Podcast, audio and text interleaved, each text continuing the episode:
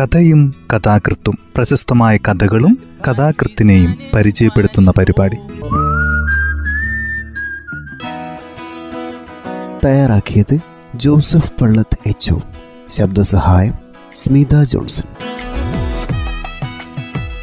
കഥയും കഥാകൃത്തും എന്ന ഈ പരിപാടിയിൽ ഇന്ന് മലയാളത്തിന്റെ യുവ എഴുത്തുകാരൻ രവിയുടെ യനാൻ എന്ന പുസ്തകത്തിൽ നിന്നെടുത്ത രൗദ്രം എന്ന ചെറുകഥയാണ് പരിചയപ്പെടുത്തുന്നത്. കഥയുടെ വഴിത്താരവിട്ട സഞ്ചാരമാണ് ദേവിയുടേത് വ്യക്തമായ കാഴ്ചപ്പാടോടുകൂടിയുള്ള രചനകൾ. ആരെയും ആകർഷിക്കുന്ന വാക്ചാതുരി. എല്ലാം ഒത്തുചേരുമ്പോൾ കഥകൾക്ക് ഒട്ടനവധി മാനങ്ങളുണ്ടാകുന്നു രൗദ്രം കഥ ഇങ്ങനെ ആരംഭിക്കുന്നു പൂമുഖത്ത് തന്നെ അച്ഛൻ ഇരിക്കുന്നുണ്ട്. അച്ഛനറിയാതെ ഉള്ളിലേക്ക് പോവാൻ ഇനി നിവൃത്തിയില്ല. ആവട്ടെ ഉണ്ണി മുമ്പിലേക്ക് തന്നെ നടന്നു. വിശക്കുന്നുണ്ട്. ഊണ് കാലായിട്ടുണ്ടാവും. അച്ഛൻ പിന്നെയും പിന്നെയും കോട്ടുപോയിടുന്നു ഇന്നലെ കളിയുണ്ടായിരുന്നല്ലോ. ധാരാളം സേവിച്ചിട്ടുമുണ്ടാകും. രൗദ്രഭീമനാണല്ലോ എപ്പോഴും വേഷം. ഇളകിയേട്ടം ഗംഭീരമായിട്ടുണ്ടാവും.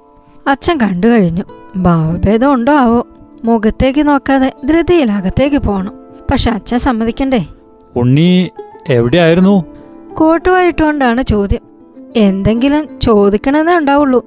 വെറുതെ അങ്ങനെ ഇരിക്കാൻ തുടങ്ങിയിട്ടും കുറേ സമയമായിട്ടുണ്ടാവും. എന്തെങ്കിലും സംസാരിക്കണല്ലോ എന്ന് വിചാരിച്ചിട്ടാവും. ആൽത്തറ പോയി. അവിടെ പോയിട്ടോ? അങ്ങനെ ഇരുന്നു. അങ്ങനെ ഇരുന്നുന്നോ? കിഴക്കോട്ട് നോക്കി അങ്ങനെ ഇരുന്നുന്നോ? കിഴക്കോട്ട് നോക്കിയിട്ടെന്ന് ഞാൻ പറഞ്ഞില്ല. ഉവ് ഇല്ല നിശ്ചയം. എന്നാലും അങ്ങനെ നിരൂപിക്കാലോ. ഒരു നല്ല ദിക്കല്ലേ. പിന്നെ എങ്ങോട്ടെങ്കിലും വെറുതെ നോക്കി നോക്കി ഇരുന്നിട്ട് ഊണ് കാലാവുന്ന വരെയുള്ള സമയവും കഴിയണമെന്ന് മാത്രമുള്ളവരാകുമ്പോഴും ആലോചിക്കില്ലേ? ഏതായാലും ഒരു ദിക്കിലേക്ക് ഇങ്ങനെ വെറുതെ നോക്കിയിരിക്കുകയാണ്. അങ്ങനെ ആവുമ്പോ അതൊരു നല്ല ദിക്കിലേക്ക് ആവണമെന്നൊക്കെ പരിഹസിക്കുക തന്നെയാണല്ലോ. ദിക്കൊന്നും ശ്രദ്ധിക്കണ്ടായില്ല. അതിന് സമയം കിട്ടിയില്ല. ആൽത്തറ ആവുമ്പോ നല്ല കാറ്റുണ്ടാവല്ലോ എന്ന് നിരൂപിച്ചു. എന്നാൽ എന്തിനാ ഇപ്പൊ ഇങ്ങോട്ട് വരണ്ടായേ? ശുദ്ധവായു നല്ല ഭക്ഷണമാണല്ലോ ഉണ്ണി പിന്നെ ഒന്നും മിണ്ടിയില്ല. കുറേ സമയം ഇനിയും നിന്ന് സംസാരിക്കുകയൊക്കെ ആവാം. പക്ഷെ പാടില്ല. അധികമായി പോവും. പറഞ്ഞു തുടങ്ങിയാൽ എന്തൊക്കെയോ അങ്ങോട്ട് പറഞ്ഞു പോവും. അധിക പ്രസംഗമാവും അങ്ങനെ. വേണ്ട ഉണ്ണി. ഉള്ളിലേക്ക് പോവൂ. ഉണ്ണി സ്വയം ശാസിച്ചു. പരിഹസിക്കാൻ ഉണ്ണിക്ക് നന്നായി അറിയാം. സമ്മതിച്ചു. ഹേ താതാ താതാത്തേ തൃണവൽ ഗണിതം അമ്മ അടുപ്പിനടുത്ത് തന്നെ. യഥേഷ്ടം പുക. പച്ച വിറകാവും. അമ്മ കുഴലിൽ കൂടി ഊതി തീ കാളി കത്തിക്കാൻ ശ്രമിക്കുന്നു. ഊണ് കാലായിട്ടില്ലെന്നർത്ഥം കഷ്ടം ഉണ്ണി. അമ്മ നിവർന്നു നിന്നു. അമ്മയുടെ കണ്ണിൽ വെള്ളം നിറഞ്ഞിരുന്നു. അച്ഛനോട് ഇങ്ങനെ തർക്കുത്തരം പറഞ്ഞ പാപാണ് കേട്ടോ. ഞാനൊന്നും പറഞ്ഞിട്ടില്ല. ഇന്നലെ കളിയുണ്ടായ അവിടെ എന്താ പ്രശ്നം ഉണ്ടായിത്രേ പറഞ്ഞ സംഖ്യയൊന്നും കിട്ടുണ്ടായില്ല ഇനി വെള്ളിയാഴ്ച ഒരു കളിയുണ്ട്. അവിടെ ഇങ്ങനെ ആവേണ്ടിരുന്നാ മതിയായിരുന്നു. കുടിക്കാനൊക്കെ ഉണ്ടായിട്ടുണ്ടാവുമല്ലോ പണമില്ലേ? ഉണ്ണി കാലും മുഖവും കഴുകാൻ ഒരു കിണ്ടിയിൽ വെള്ളമെടുത്തു. ഉണ്ണി എന്താ ഇങ്ങനെ എപ്പോഴും ഒന്നും അറിയാത്ത പാവം? കുടിക്കാൻ പണം തികയാതിരിക്കില്ലല്ലോ എന്ന് പറഞ്ഞതാ. അത്രേ ഉള്ളൂ. കുടിക്കാണ്ടേ സാധിക്കില്ല എന്ന് ഉണ്ണിക്ക് നിശ്ചയില്ലേ? വിചാരിക്കാനും സാധിക്കണ്ടേ? ഇവിടുത്തെ പ്രാരാബ്ദവും എപ്പോഴും ഒക്കെ ഒന്ന് മറന്നു കിട്ടണ്ടേ? കുടിക്കാണ്ടേ പറ്റുവച്ചാൽ? ഞാൻ കാണിച്ചു തരാട്ടോ. ഉണ്ണി കണ്ണുകൾ തുറച്ചു കാണിച്ച് കലി തുള്ളുന്ന പോലെ അമ്മയുടെ അടുത്തേക്ക് വന്നു.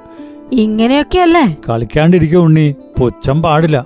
അമ്മ പിന്നെയും അങ്ങോട്ട് തിരിഞ്ഞു വന്നു വിറകുകൊള്ളി അടുപ്പിലേക്ക് ഉന്തി നീക്കി വെച്ചു. അപ്പോൾ അധികം പുകയില്ലാതെ അത് കത്താൻ തുടങ്ങി. അതൊക്കെ അഭിനയിക്കുന്നവർക്കേ അറിയൂ. ആ വിഷമം ഒക്കെ മറന്നിട്ട് വേണ്ടേ? എന്നിട്ടും കൂടി ഉണ്ണി നിശ്ചയുണ്ടോ സന്തോഷവും ശൃംഗാരമായുള്ള ഭാഗമൊന്നും ചെയ്യാറില്ല അച്ഛൻ. ഇപ്പോ അച്ഛന് പാപം ചെയ്യാണെന്ന് തോന്നത്രേ. പ്രാരാബ്ദമൊക്കെ മറന്നിട്ട് ശൃംഗരിക്കേ. രൗദ്രം. മാത്രമാണ് ഇപ്പോന്ന്. ഉണ്ണിക്കറിയാലോ അല്ലേ? ഉവേ ഉണ്ണി പലകി ഇട്ടിട്ടിരുന്നു. ഓപ്പോൾ എവിടെയാണാവോ? എന്തെങ്കിലും കഥ വായിച്ചിരുന്ന് സ്വപ്നം കാണുകയാവും മനോരാജ്യം. ആത്മഹത്യ ചെയ്യണോ എന്ന് ആലോചിച്ച് നോക്കിയാവും. പക്ഷെ അമ്മേ അച്ഛൻ പരിഹാരമായിട്ടാവും അങ്ങനെ. ഒരിക്കലും വേണ്ടവരോടൊന്നും ദേഷ്യപ്പെട്ടില്ലല്ലോ. ഇപ്പൊ ഒക്കെ ക്ഷയിച്ചില്ലേ? അപ്പോ കളിക്കുമ്പോഴെങ്കിലും രൗദ്ര ആവാന്നാവും എനിക്ക് മനസ്സിലാവുന്നില്ല ഉണ്ണി. ഇടയ്ക്ക് ഉണ്ണി അച്ഛനെ പോലെ തന്നെ ആവുന്നു. അമ്മ അടുപ്പിലുള്ള പാത്രത്തിന്റെ അടുപ്പിൽ മെല്ലെ കൈകൊണ്ട് തട്ടി. അരി തിളയ്ക്കുന്നത് നോക്കി നിന്നു അമ്മ. അർത്ഥം അറിയാണ്ടയോ?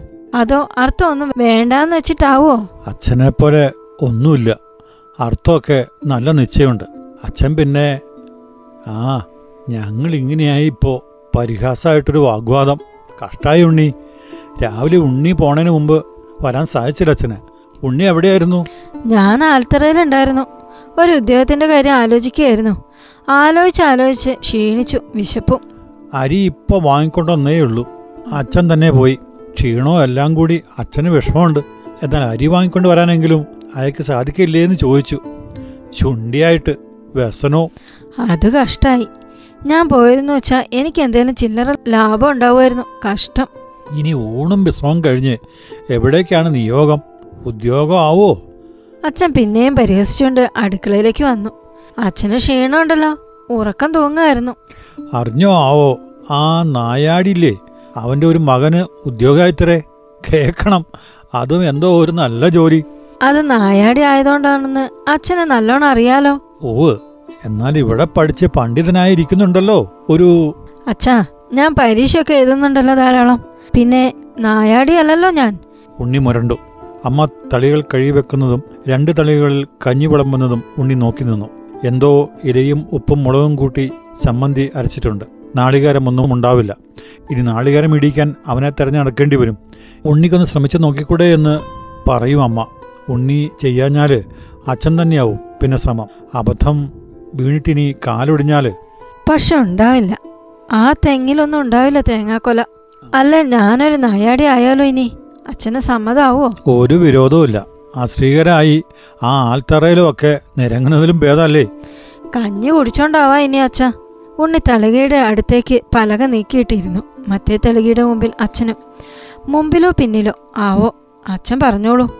എന്തോ അർദ്ധോക്തിയായി നിർത്തിയിട്ടുണ്ടായല്ലോ. ഞാൻ ഉണ്ണുമ്പോ സംസാരിക്കാറില്ല. ഉവേ എന്നാലും കഞ്ഞി ആവുമ്പോ ചോറല്ലല്ലോ.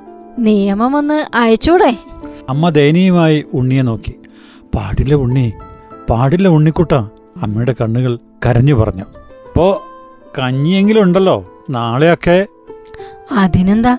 എല്ലാം ദൂർത്തടിച്ചിട്ടും ദാനം ചെയ്തിട്ടും നഷ്ടായിച്ചാലും ചെറിയൊരു മച്ചിപ്ലാവുണ്ടല്ലോ അതിൽ ചക്ക ഉണ്ടാക്കിയിട്ട് വെട്ടിപ്പൊളിച്ച് തിന്നാം. രണ്ടാണുങ്ങളില്ലേ ഇവിടെ. കഷ്ടപ്പെട്ട് മച്ചിപ്ലാവിനെ കായ്പ്പിക്കാം പിന്നെ ചക്കയും ചക്കക്കുരും ഞവണിയും ഒക്കെ തിന്ന് സുഖായി. ഏമ്പക്കെട്ട് നടക്കാം. ആളുകളൊന്നും അറിയില്ല പഞ്ഞം. ഏമ്പക്കം കേട്ടാൽ എന്താ കഴിച്ചിട്ടുള്ളതെന്ന് മനസ്സിലാവുന്നില്ലല്ലോ ഉണ്ണി. അമ്മയ്ക്ക് സഹിക്കാൻ സാധിച്ചില്ല. സ്വതവേ അച്ഛനുള്ളപ്പോൾ അങ്ങനെയൊന്നും പതിവില്ല. മിണ്ടാനും കൂടെ ഇല്ല എന്ന് തോന്നും. അധികായി ഉണ്ണി. മതി. സാരല്ല സാവിത്രി. അയാൾ പറയട്ടെ. പ്രാരാബ്ദമൊക്കെ ആലോചിച്ച് ഖേദിച്ചിരിക്കുന്നതിനേക്കാളും ഭേദമല്ലേ? അന്യോൻ അങ്ങനെ പരിഹസിച്ചൊക്കെ മറക്കാനുള്ള ശ്രമം അല്ലേ ഉണ്ണി? ഉണ്ണി ഒന്നും മിണ്ടിയില്ല. മതി. ഇനി പറയാൻ വിചാരിച്ചതൊക്കെ മനസ്സിൽ തന്നെ മതി. പക്ഷെ പെട്ടെന്ന് അച്ഛന്റെ കണ്ണുകൾ നിറഞ്ഞു. ഗദ്ഗതമായി ഈടത്തൊണ്ടയിൽ വറ്റുപോയിട്ടാവും അച്ഛൻ പ്രയാസപ്പെട്ടു. അമ്മ പരിഭ്രമിച്ച് അടുത്തേക്ക് വന്നപ്പോൾ സാരില്ല എന്ന് പറഞ്ഞ് കൈ കാണിച്ചു. ഇപ്പൊ കേക്കണു വിശേഷം? മകൻ ഒരു വേശിയായിട്ട് ലോഹിയാണെന്ന്. എന്നാലും ഇങ്ങനെ ഒരു അശ്രീകരം എന്റെ മകനായിട്ട് തന്നെ ജനിച്ചുല്ലോ. ജന്തു. കഠിനമായ വ്യസനവും ദേഷ്യവുമെല്ലാം അച്ഛന്റെ മനസ്സിൽ നിന്ന് പൊട്ടിയൊഴുകി പുറത്തേക്ക് വന്നു. ഉണ്ണി സ്തംഭിച്ചു പോയിരുന്നു കഞ്ഞി കഴിക്കാതെ തളികയെ നോക്കി ഉണ്ണി തലതാഴ്ത്തിയിരുന്നു പെട്ടെന്ന് ഉണ്ണിയുടെയും കണ്ണുകൾ നിറഞ്ഞു. കണ്ണുനീർ കഞ്ഞിയിലേക്ക് വീണു. അമ്മ ഒന്നും മിണ്ടാതെ അച്ഛന്റെ അടുത്ത് പടിഞ്ഞിരുന്നതും മറ്റും ഉണ്ണി അവ്യക്തമായി കണ്ടു. എന്നെ സമാധാനിപ്പിക്കാൻ ആരുമില്ല. എല്ലാവർക്കും എന്നെ ദുഷിച്ചു പറഞ്ഞാലേ തൃപ്തിയാവുള്ളൂ. അച്ഛൻ തന്നെയല്ലേ ഒക്കേറ്റിന് കാരണം? അവതരിപ്പിക്കേണ്ടിയിരുന്നോ? എന്നെങ്ങനെ? ഒന്നും ആലോചിക്കേണ്ടേ? അവതരിപ്പിച്ചില്ലേ?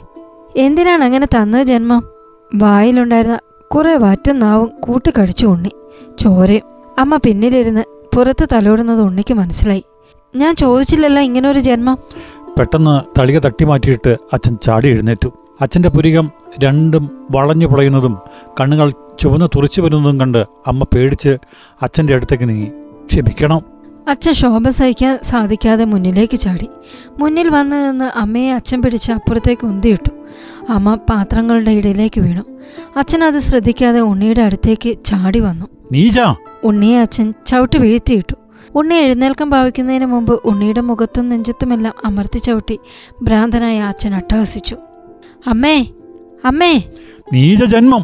പിന്നെ ഉണ്ണിയുടെ മേൽ കയറി നിന്ന് നൃത്തം ചെയ്യാൻ ഭാവിക്കുമ്പോൾ അതിനു മുമ്പേ അച്ഛൻ തകർന്ന് തളർന്നു വീണു. കുഴഞ്ഞു വീണു കിടക്കുകയായിരുന്ന അച്ഛൻ പിന്നെ എപ്പോഴോ കണ്ണു തുറന്നു. അച്ഛൻ അനങ്ങാൻ സാധിച്ചില്ല. എന്തോ പറയാൻ പുറപ്പെട്ടപ്പോൾ ശബ്ദം ഒട്ടും പുറത്തേക്ക് വന്നില്ല. എന്താണ് പറയേണ്ടതെന്നും അച്ഛന് മനസ്സിലായില്ല. മനസ്സ് അത്രയധികം ശൂന്യമായിരുന്നു. തല പൊന്തിച്ച് ഉണ്ണിയെയോ അമ്മയെയോ നോക്കാൻ അച്ഛന് കഴിഞ്ഞില്ല. ഉണ്ണി രക്തത്തിൽ കുളിച്ചു കിടക്കുന്ന ചിത്രം ആലോചിച്ചും സങ്കല്പിച്ചും അച്ഛൻ അന്താളിച്ചു. കഥ ഇവിടെ അവസാനിക്കുന്നു. രവി ആയിരത്തി തൊള്ളായിരത്തി അറുപത്തിനാലിൽ ജനനം. എം. എ. ഇംഗ്ലീഷ്. ദേവികുളം ആകാശവാണിയിൽ ഉദ്യോഗസ്ഥൻ ഭാര്യ ഗീത മകൾ ആരതി. ആദ്യത്തെ കഥ യാത്ര മാതൃഭൂമി ആഴ്ചപ്പതിപ്പിൽ പ്രസിദ്ധീകരിച്ചു. തയ്യാറാക്കിയത് ജോസഫ് പള്ളത്ത് എച്ച് ശബ്ദസഹായം സ്മിത ജോൺസൺ.